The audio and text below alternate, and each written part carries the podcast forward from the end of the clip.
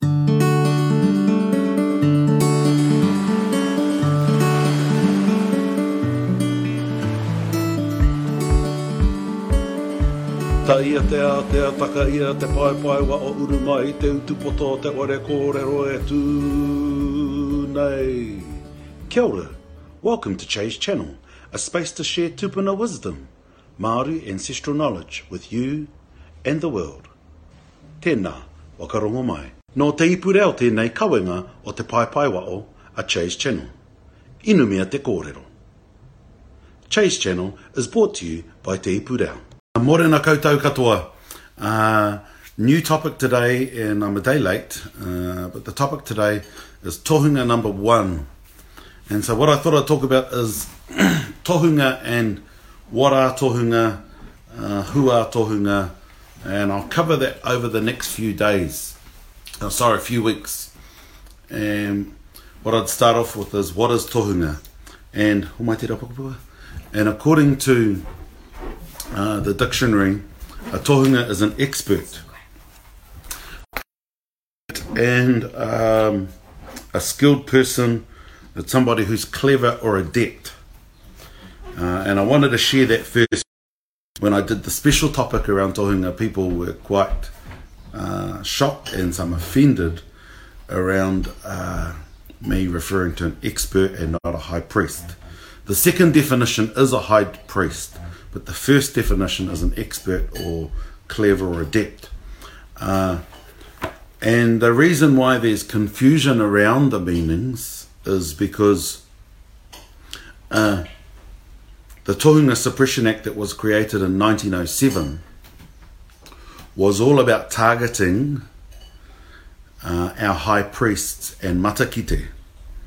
Um, because what had happened is Uh, as a result of the the Western or the Pākehā diseases that were brought here, because we were very healthy people, we had some diseases, but the diseases that come from um, cleanliness or not being clean uh, came from Europe because they were paru.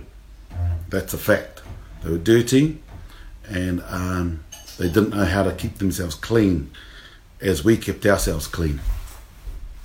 And so uh, when their foreign diseases came here, we still relied on our tohunga who could heal us because the, um, the diseases from here can be healed with the plants from here.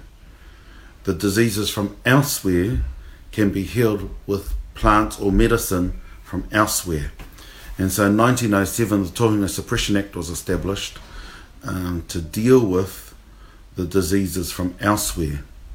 Uh, there were both unintended consequences and deliberate consequences associated with the Tohunga Suppression Act because it was another form to just try and stop us uh, from being us and actually oppressing our culture. Uh, so I wanted to just start off with what is a tohunga. You break the word down, tohu, nga. In this case, you switch it around, nga tohu.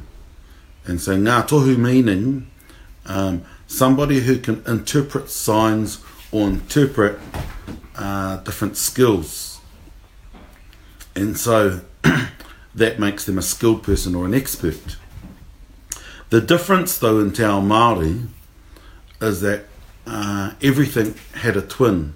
So there was a physical side and then there was a spiritual side. Uh, notwithstanding, uh, as we evolve, and I'll talk about the evolution later on, um, probably around number four, uh, and how do we use the word and apply the word today with all the different experts. Uh, and I use the word term accountant previously. So a senior accountant may be referred to as an, a tohunga, uh, but uh, an accountant just starting off may still be, according to the Māori standards, a, a tawiro or a peer. Anyway, uh, that's Tohunga number one, and we will cover more later on. Make sure you check out Insta, uh, make sure you check out YouTube and LinkedIn, uh, and you can also check Spotify and my website, Chase Channel. Uh, Katiake, e mihi ana kia koutou. Have a great week. Kia ora tātou. Nā Te Puni Kōkiri e pūtea tautoko.